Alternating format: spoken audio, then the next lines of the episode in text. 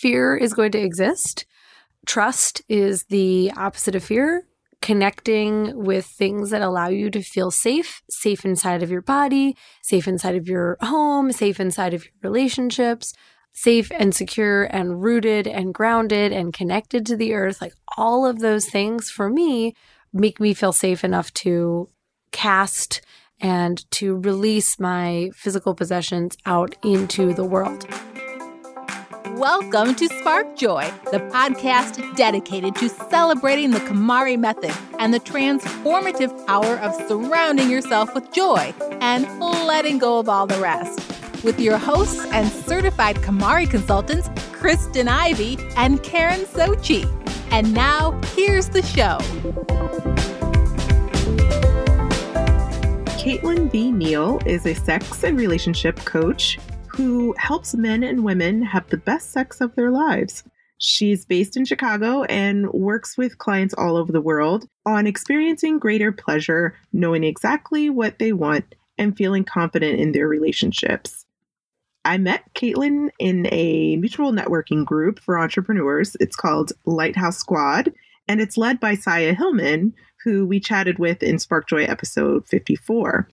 I'm fascinated by what Caitlin does for a living, but also how closely it's connected to intuition and what I do for a living. So that's what we're going to explore today. Welcome to Spark Joy, Caitlin. Hi, thank you for having me. Welcome, Caitlin. Hi, thank you. You're the first sex and relationship coach I've ever met in my life. and uh, you're definitely the first that we've ever had on Spark Joy. Please tell us a little bit about your background and your journey and what led you to really turn to intuition as a vehicle to help people improve their relationships. Well, I'm very excited, very honored to be holding this space and being the first. Hopefully, I won't be the last. Hopefully, there'll be a lot more of us in the future. What led me to be a sex and relationship coach? I was fortunate from a very early age. I knew that I wanted to help people have better sex. Like before I was sexually active, before I even explored sex for myself, I just always found it to be really, really interesting. I used to ask my parents to drop me off at the bookstore and I would sit in the like sexual health and erotic section of the bookstore and just devour all of the information that I could. And so it was just like a very natural calling, which to your point, like I think that I was led early on intuitively that this is what I was going to do with my life. But it did take me a while to actually just acknowledge that. You know, sometimes you get that pull or that sense that you're being kind of yanked in one direction, but it was hard from an early age. You know, I'm a Midwestern girl. I grew up in a suburb of Detroit. I had pretty typical Midwestern parents. We didn't talk about sex in our household. I had a really standard, I would say, like typical normal Midwestern upbringing. And I was very afraid of acknowledging and speaking, you know, frankly about what I wanted to do with my life.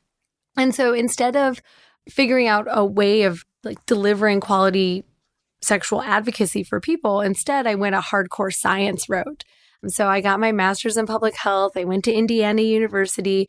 I was like a study coordinator for the Center for Sexual Health Promotion, which is sort of like the hard science version of what the Kinsey Institute does. I was invited to go and get my PhD. And I was all the way working on my doctorate and miserable. I was so, so successful and so unhappy, almost to the point where my intuition was like, we're so close. We're doing almost exactly what we want to do, but we're so far away from it.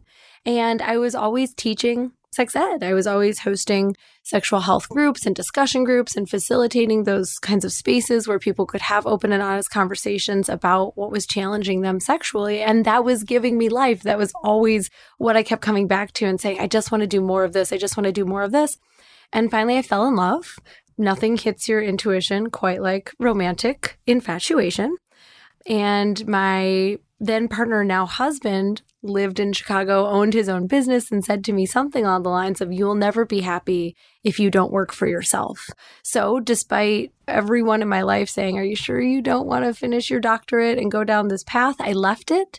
It was the best decision that I ever made. I followed that like little voice inside of me that said, There's another way we can do this. And within a year of leaving that, I started my coaching business, and we're now three, almost four years later. I have a successful and wonderful business. I love what I do because I get to help people have have something that that has evaded them for so long.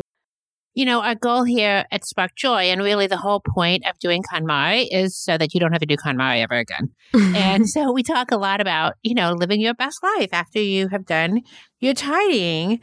Finishing KonMari can really help you give you an opportunity to shift your attention to things that really matter, you know, friendships and relationships and your health and, and doing all those things that we know that we should do, but sometimes the chaos in our lives before we became organized really keeps us from being able to follow that.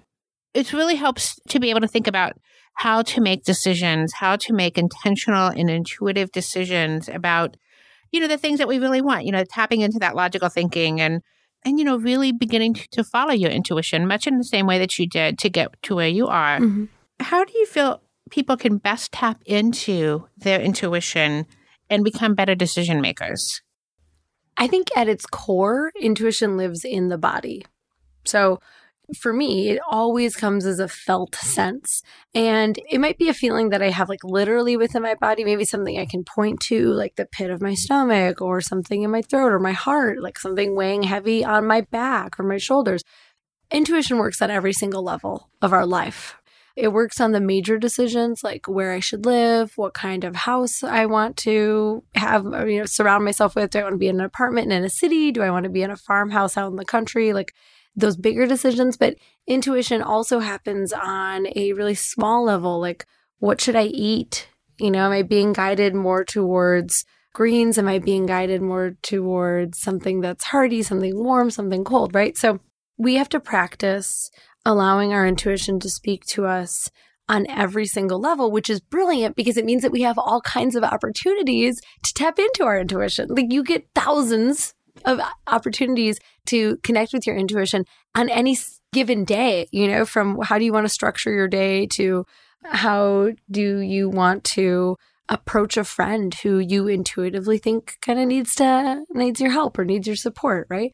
You can practice using your intuition in small ways like when someone asks you a yes no question or asks you your opinion or one of my favorite ways to connect with my intuition is by going out and having an unstructured day. So like leaving the house without a specific place in mind. When's the last time that you left without some place to go? That would be never. No, almost never. Almost never. Exactly. And yes, that's a bit of a luxury, but it's not impossible to schedule that time in, even if it's just taking a walk or a jog that you'd be taking anyways, right? How many of us have a really specific route? We know if I'm going to jog, I'm going to go leave the house, turn left, turn right at the stop sign. That's going to give me exactly one mile. And then I can time it and everything is predictable and it's all exactly the same. Well, we're robbing ourselves of an opportunity to have like an intuitive experience one of your previous episodes, you were talking about solo traveling and adventuring. And one of the things that I really picked up on from your guest was using your intuition to go out and get into adventures and just see what happens. Because if you leave your house and go, hmm, left or right, and then check in with your body and see which way you're being pulled, that is how you start to develop that really, really strong connection to your intuition. The other side of that, of course, is where have you been ignoring your intuition? And this is way harder. This is, mm. I mean, mm. this is really where the real work comes in because we spend a lot of time ignoring our felt senses, telling our intuition that it's wrong. And it's not just us, like we got those messages when we were kids. You know, you cried when something hurt and someone told you not to cry. Well, your intuition was saying, no, this hurts. This is an opportunity for me to express my pain right? Or you had intuition as a kid and, and, someone told you, like, no, we can't. That's rude. That goes against social norms. Leave them alone. It's none of our business, right? You had the in- intuitive sense that somebody needed a hug. And, you know, as a little kid, you went to go up and hug them and someone pulled you back and said, no, don't talk to strangers, right? So we've been told over and over and over again by the people outside of us who, who cared for us and were modeling behavior for us and then, like myself, even when I was going through school, my intuition was saying, you know, maybe more grad school isn't the answer, but I kept going with it because I was successful at it from an external perspective. But intuitively, I was dying inside, right? So it took me a long time to sort of regain that connection with my intuition after having ignored it for so many years. I totally relate to what you're saying. I also was kind of on the wrong path in terms of my career, although I learned amazing things during that time frame and I don't have any regrets. It ultimately wasn't the right path for me long term. When do we know what the right path is for ourselves? But it's interesting how we can use it. I love what you said, like how we can use it to make decisions, but we also need to be really in tune of how we're ignoring it or fighting it. Mm-hmm. It's very interesting. And I feel like that comes up a lot for those working through that question Does it spark joy? It's a simple question, but it can be tough to execute for sure. And I know that you're also a Marie Kondo fan and you've mm-hmm. KonMari'd your own things. So I'd love to talk to you a bit more about how we can use intuition in that space and better understand what brings us joy. Yeah. So when we go to use our intuition, but we haven't been using it for a while, it can feel really rusty, right? Which is probably what some people are experiencing. Like, does this spark joy? And they're they're trying to listen inside, but that little voice that that represents our intuition has gotten really quiet because we kept telling it to shut up and go away for so long. So I know if I had tried to use the KonMari method while I was going through that space of changing careers and not really knowing and not being able or willing to acknowledge what I was really passionate about, my connection to my intuition was really muted. You know, it was always mm-hmm. there. Your intuition never, ever, ever, ever leaves. As long as there's breath in your lungs and your heart beats, your intuition goes on. But I think that appreciating the intuition is sort of like a friend that maybe you haven't called for a long time that all of a sudden when you make a big ask of it, like, let's go through all my things and figure out what sparks joy for us, that maybe your intuition might be a little shy, a little quiet, a little hesitant to to come forward and jump in and start speaking loudly because you haven't called on her for a while or him.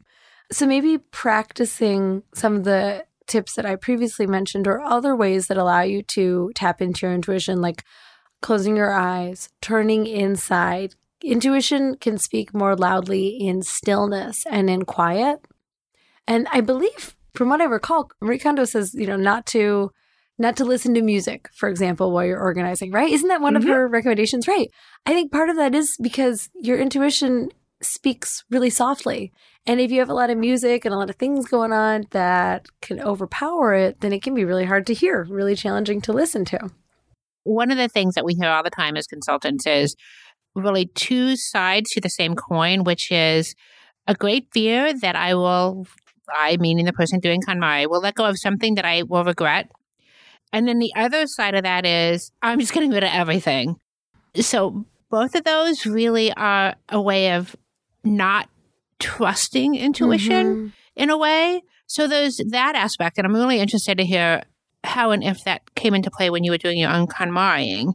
And then kind of the broader picture, which to me I think is so important when considering which direction to go in life. So for a long time, and maybe I still have this belief that it's better, at least it was better for me, and even then I made mistakes, to not make any life altering decisions until I was 30 and for me, there was something really important about not getting into anything I couldn't easily get out of.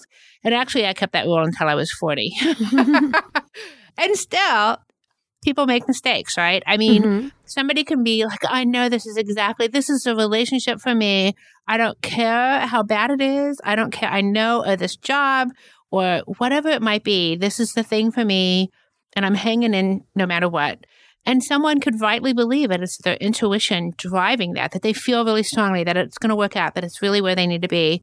But then later they'll say something like, I always kind of knew.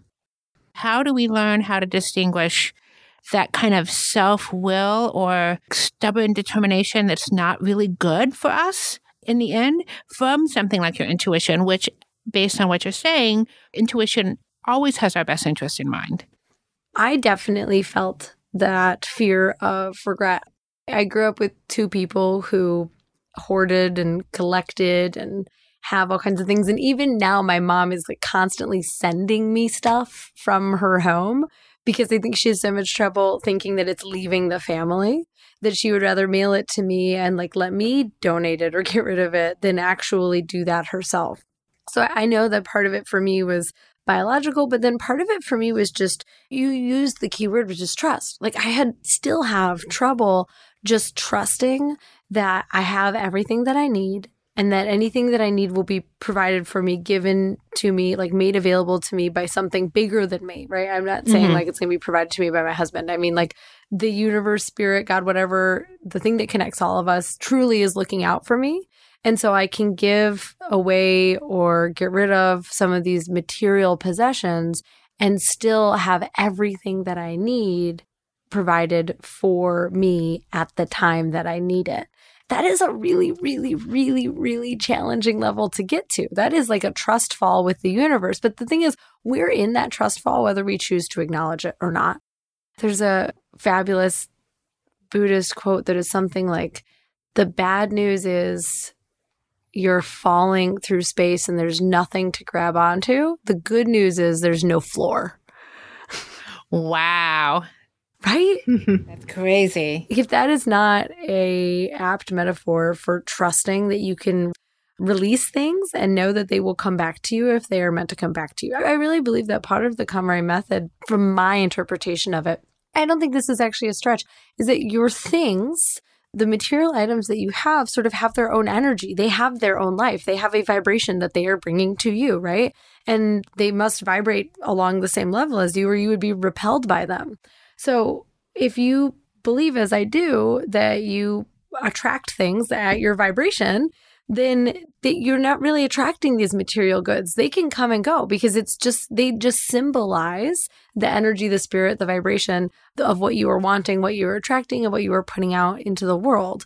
I also think that we have a tendency to want to go to that other extreme of like get rid of everything because it's challenging to confront all of that energy that's been bound up in these objects, right? It's challenging to face those memories and to kind of place us in this time frame of like past present and future and who am i and, and what did this mean for how i identified at the time that i accumulated this object and i think that that is a process of self-reflection that can challenge people because in my opinion this is what i would say to one of my clients we're not coming at it with lightness and levity. You know, so much of what I personally draws me to the KonMari method is the joy aspect, right? When I start to get bogged down in the process and I, I focus too much on the individual items or the possessions that I have in my life, I lose track of the joy. I lose track of the fact that these things are supposed to be a source of joy and that they're not reflective of who I am or what makes me me. And they're certainly not reflective of my survival. I can trust that I'm going to survive either way and that these things that I've accumulated are not the key to my survival. In fact, I am the key to my survival. Fear is going to exist. Trust is the opposite of fear connecting with things that allow you to feel safe, safe inside of your body, safe inside of your home, safe inside of your relationships, safe and secure and rooted and grounded and connected to the earth. Like all of those things for me make me feel safe enough to cast and to release my physical possessions out into the world.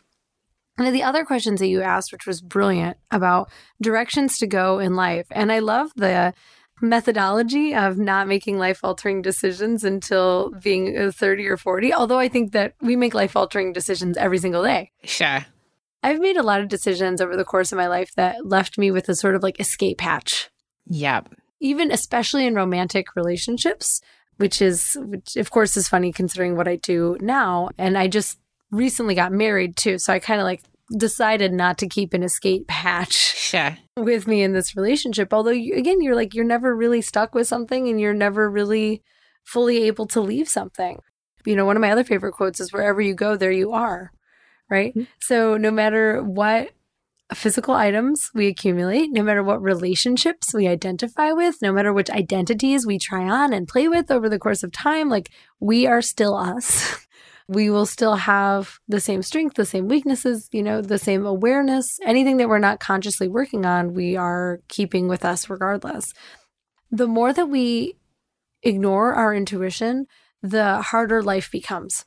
So, if anything in your life is feeling like a ton of effort, like an outrageous amount of effort, like it is taking so much of your energy, so much effort, so much will, like you feel overexerted and exhausted by any part of your life, you are probably not listening to your intuition and instead are playing out a role, like a role of what mother or lover or husband or parent or daughter or whatever, coworker, colleague, friend, you're playing a role of what you think that identity should be or should be doing instead of coming at it from the level of your soul from the level of really what is meeting the highest good of everyone involved. One of the hardest lessons for me to learn and learn and learn and learn and learn has been that the thing that is best for me is usually best for everyone else. But when I cut off that option, when I think, oh, no, I have to do this because this is truly what's best for my husband, even though it sucks for me, we both end up suffering. You know, when mm. I go to him and I say, hey, here is what is best for me, here is really what I need. And I can do that very clearly and consciously and with a frame of love. I'm not like I'm going to get my needs met and you're not, there's a win lose scenario. Like when I try to get creative, speak my needs clearly, like communicate, and when my effort is placed into getting to a win win scenario, I can usually find one. The truth is, the intuition will speak to you in a lot of different ways. Like it will make you physically ill if you are not doing the thing that you are being called upon to do. You'll find yourself getting sick, you know? I find people who just hate their jobs end up getting more head colds than the rest of us. Ever since I started working in a job that I love, I've had like one cold. Wow. Same here. I didn't realize that was a thing until yeah, you said that. Because your body, you know, your intuition works really closely with your your I like to call it the lizard brain, like your most basic hardware. And that that stuff can't speak to you in language, right? It doesn't it, yeah. it's a thing about like a lizard, right? They don't have language. They don't have imaginations. Like if you ever look at their like beady little eyes, they don't have a sense of shame. You know, like lizards are pretty basic.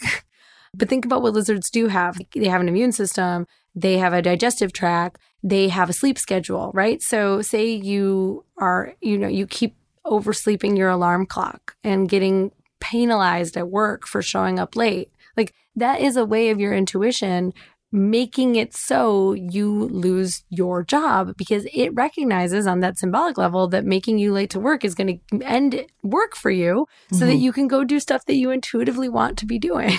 So mm-hmm. I think, mm-hmm. yeah, stubborn determination will always end in physical injury or like emotional trauma or some kind of like illness that is manifest either in the physical body or the spiritual body or the emotional body that lets us know that oh god something has been wrong for a while now but our bodies only just recently started to like shout about it in that way i think that that's super interesting because i think for a lot of people an ending is sometimes a relief even if it's not an ending that they chose mm-hmm. so you hear a lot about people who get fired or leave their job for some reason and it's like, oh, it's just a relief to be leaving, or a relationship is over and it's a relief to be out of the relationship, even though it may not have been something that they chose. And I really just kind of to circle back to something that you said about all of the things and people that come into our lives really do stay with us. And as you were speaking, I just thought how true that is because there will be times when I'll see a t shirt or a shirt that looked like one that I owned a long time ago. And I'll be like, oh, I used to have one just like that. it's amazing how everything that comes into our lives really, you know, there's this old cliche that says that we are the sum total of every single thing that's happened to us in the past, which is true, right? I mean, small or large, we are really just a product of everything that has occurred to us. So no matter how small or big those people, places, and things may be, they really do have a, a lasting impact on us, even if we don't realize it. And I would add to that that we are the sum total of the stories we tell about what has happened to us. Interesting, sure. Because it's none of it is objective, yeah. it's entirely subjective. And I recently was introduced to this idea, which I love, that when you change your trajectory in the present, you also change your past because you change the way that you've seen it. So, like, if suddenly I decide, you know, like I'm actually a survivor of all of the challenges that I've ever encountered, the lens through which I view my entire past shifts. Thus, the past literally changes for me. Hmm. Love that. It reminds me of people who change their story about organization as they're tidying. I've always been untidy. I've never been able to keep my house this way. I hear that a lot when I 1st Mhm. interact with my clients. But then once they really get involved with taking a closer inventory of what's around them and practice intuitively as well as physically, really putting things away or just making really thoughtful decisions about what they have around them, they start to shift into, wow, I can really do this. I've moved on beyond this. I'm now living a different life. It's amazing. The question, Does it spark joy? is a simple one, but not so easy to execute alone. Extend your tidying experience by joining the Spark Joy Club, our online community filled with our clients, fellow listeners, and KonMari enthusiasts ready to support your journey. If you find yourself buried under clothing, stuck on storage, or pointing fingers at untidy housemates or family members, we want to help you finish your tidying journey once and for all. Support the show at the Joy Riser level and receive access to our exclusive virtual community, as well as the Tidy Home Joy Journal, your number one tidying companion. Visit sparkjoypodcast.com and click on Join the Club to get started. And now back to the show. Well, speaking of tidying, you've prepared a guided visualization for us, and this is a first on Spark Joy. We would really like you to help anyone out there who is struggling to tap into their intuition, really visualize their ideal best life. This is a special gift for our listeners, and we're so grateful, Caitlin. So we'll hand it over to you and we'll participate as well. Silently, of course. Yeah, excellent. So go ahead and get comfortable in your seat. If you are driving, I highly recommend that you hit pause and come back and revisit this when you can keep your eyes closed and really have as much stillness around you as possible. It's going to, again, give you the best opportunity to tap into your internal world, which is where we are headed with this visualization. So go ahead and take a couple deep breaths in through your nose and out through your mouth. And as you are exhaling, you might even give a little sigh just as a way of sort of clearing the clutter from your day, clearing out the energy of whatever you've been doing, what's been on your mind or on your heart today. And you can do that as many times as feels good to you.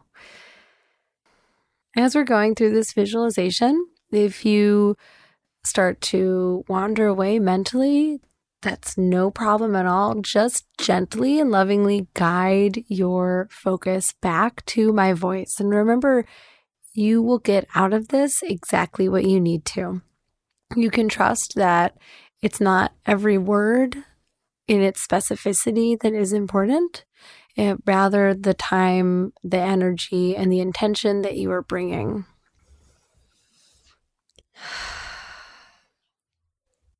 Want you to start by focusing your attention on the space just above your head.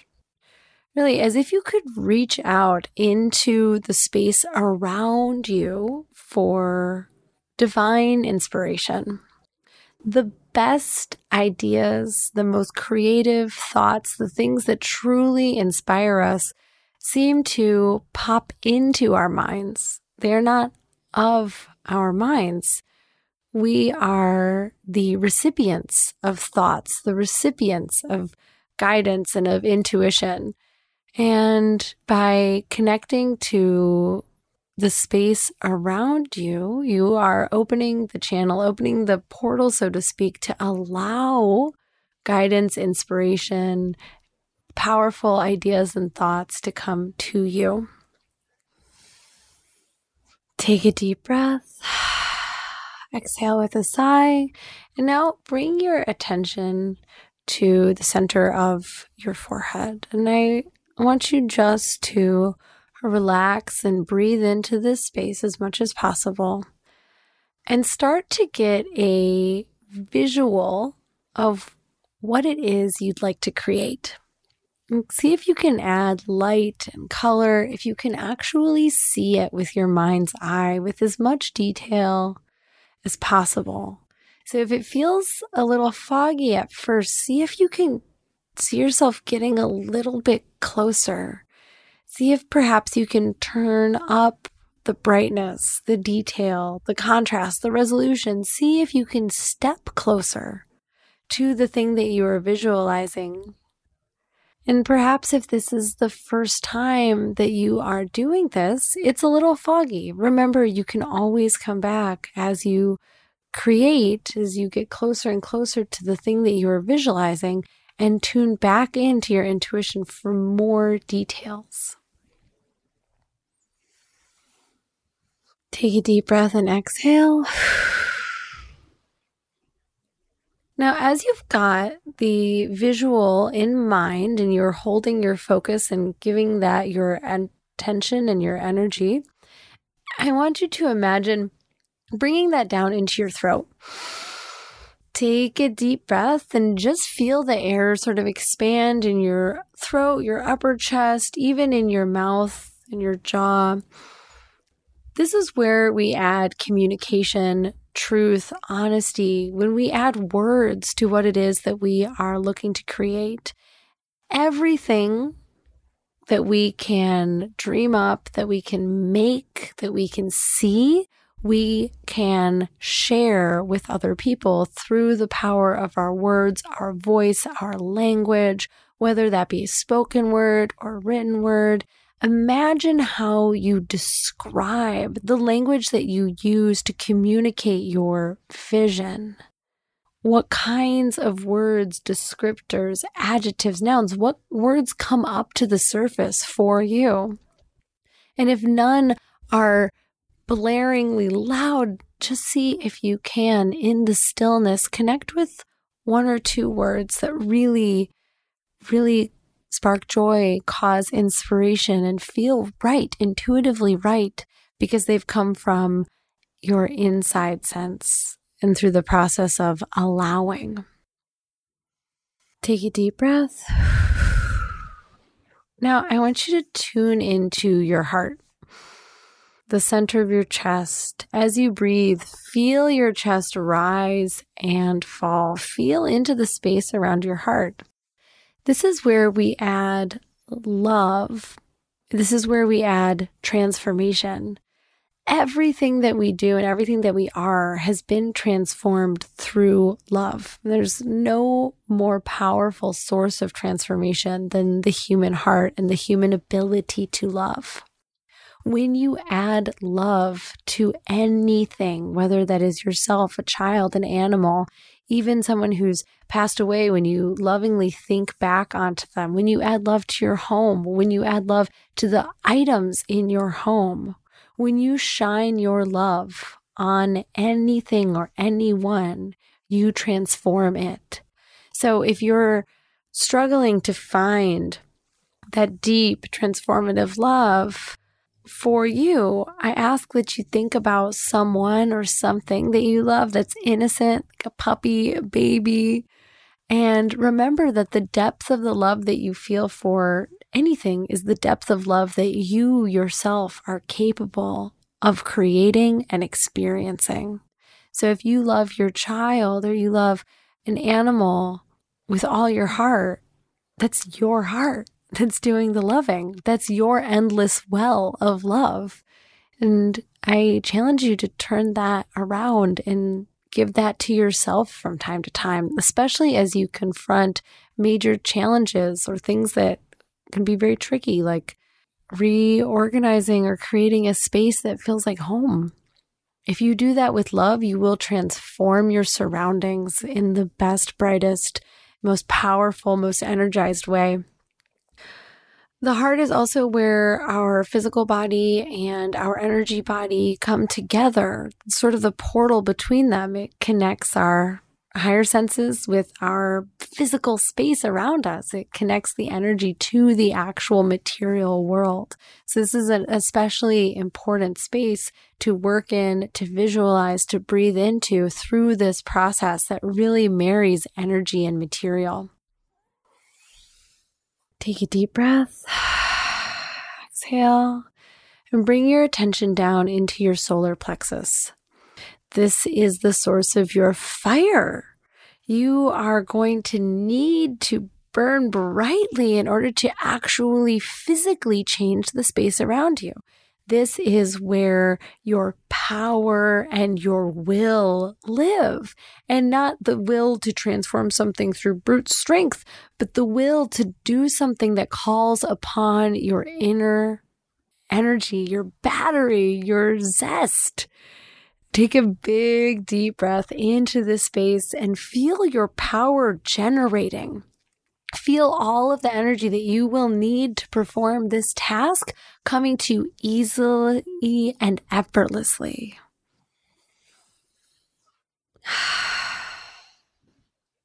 Trust that you have all of the physical energy that you need to get everything that you want to and that you are being guided to accomplish done.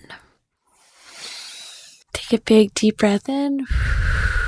Exhale with a sigh and call all of your attention down to your sacrum. This is where your womb exists. If you have a womb, this is where your lower abs and your lower back, just above the last vertebra of your spine in the center of your body. And whether you identify or have a womb or had a womb at any point, this is where your creation and your creativity lies. This is also where your fun is. This is where we add fun and joy and laughter and pleasure to all of the activities, no matter what it is that we are doing. Bringing this space forward, calling upon this space to add fun and lightness and joyousness and creativity to this process. Take a deep breath and exhale. Now call all of your attention to your root. This is where your body literally connects to the floor, to the chair or the couch, or the bed, whatever you are sitting on, whatever you are supported by. Your body literally rests and reconnects to the earth. And in this space, I ask you to imagine the actual physical material reality that you have created. See it as if it were already there, as if you could literally reach out and touch it, that it is as real as anything that already exists in the physical plane. Remember, everything in the physical plane was first imagined using this same process that we just guided you through. Rest and trust in knowing that whatever you set your mind to, whatever you energize through your communication, through your heart, through your power, through your energy, through your fun, through your joy, can come to exist in this space. You have everything that you need to create whatever your mind can conceive. Take a deep breath, and I want you to feel the energy, feel your awareness and your intention slide up and down throughout your entire body, just organizing and energizing every cell in your body and bringing them into alignment so that you may create what you have determined to make.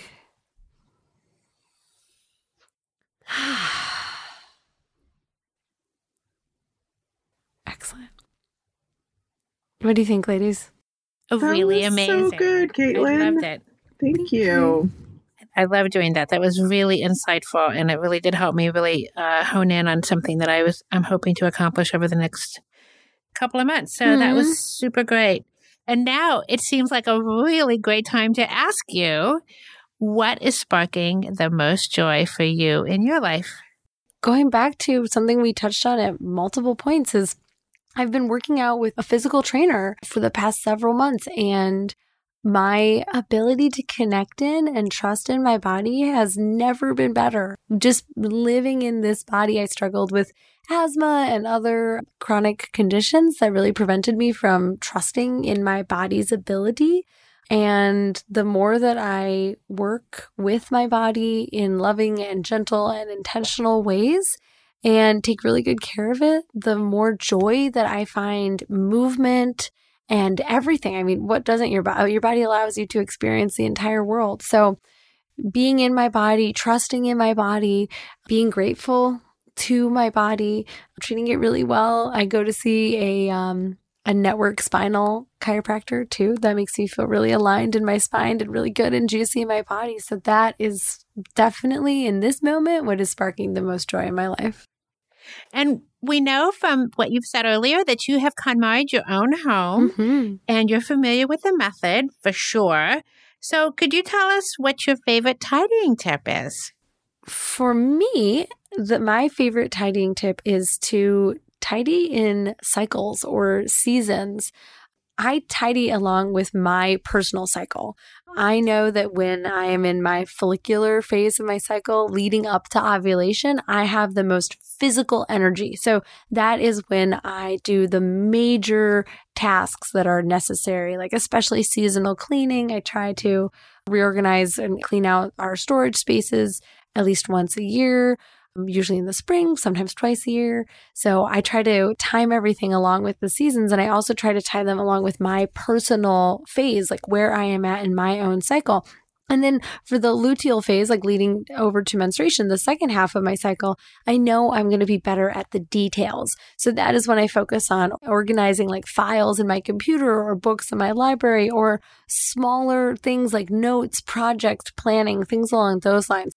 And for those people listening who don't have a cycle, used to have a cycle, who've never had a cycle, you can time yours along with the phases of the moon. So, considering the waxing moon as the moon grows to be the time to do those larger, more physically demanding tasks, and then the waning moon after it's been full and is going back to the new moon as the time to do those more uh, detail oriented, smaller requiring less physical energy, more mental energy tasks. And the reason this has been really, really helpful for me is that I had to stop beating myself up for sometimes not being in the mood to do something and it gives me permission to to recognize that like yes I might not be exactly in the perfect headspace to do this right now but if I have a vision and a plan for when that time might come around, I can give myself permission to do that thing then. And that's been incredibly helpful for me in being more gentle and more loving and more forgiving of myself, and also just creating more intention and a bigger picture around tidying and organizing and cleaning my space. Wow, I love that just being in tune with your body and not trying to fight the urge to maybe I don't know, ignore tidying mm-hmm. or mm-hmm. just knowing when that that it makes more sense to actually execute the activity based on just how you're feeling in your space, in your body, in your soul, and your intuition. It's amazing. Thank you so much for sharing your wisdom today, Caitlin. Do you have any additional parting thoughts that you'd like to share with our listeners? You've already given us so much insight. Mm, I just want to say that the work that you're doing is amazing and it is challenging and it can be such a massive source of joy. So if anyone out there is like, oh, that visual visualization is challenging for me, or I've been ignoring my intuition for a long time, I'm afraid it's not there. Like my wish for you is just that you be really gentle with yourself and treat yourself like you would treat your very best friend as you are going through this process. So, a combination of like gentle encouragement and sometimes real tough love, but only when it is necessary and only when it actually helps you. Thank you so much for coming on our show, Caitlin, and Thank sharing you. that beautiful visualization. I selfishly can't wait to edit the show because I can't wait to listen to it again and use it to tap into my own intuition and reach my goals. So thank you for joining us and sharing your gifts. Thank you for having me. To connect with Caitlin, you can check out her podcast, The Oral Report, which airs every Friday and her awesome YouTube channel that's viewed by millions, youtube.com forward slash Caitlin V, and that's spelled C A I T L I N V as in Victor.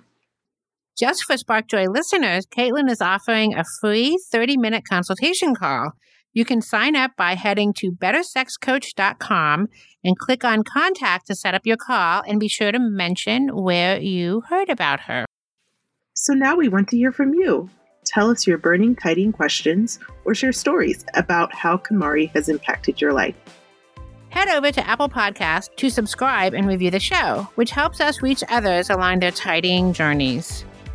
To extend your tidying experience, you can join the Spark Joy Club.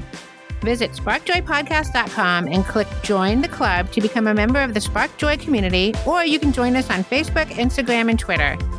Thanks for tuning in, and we hope your day sparks joy.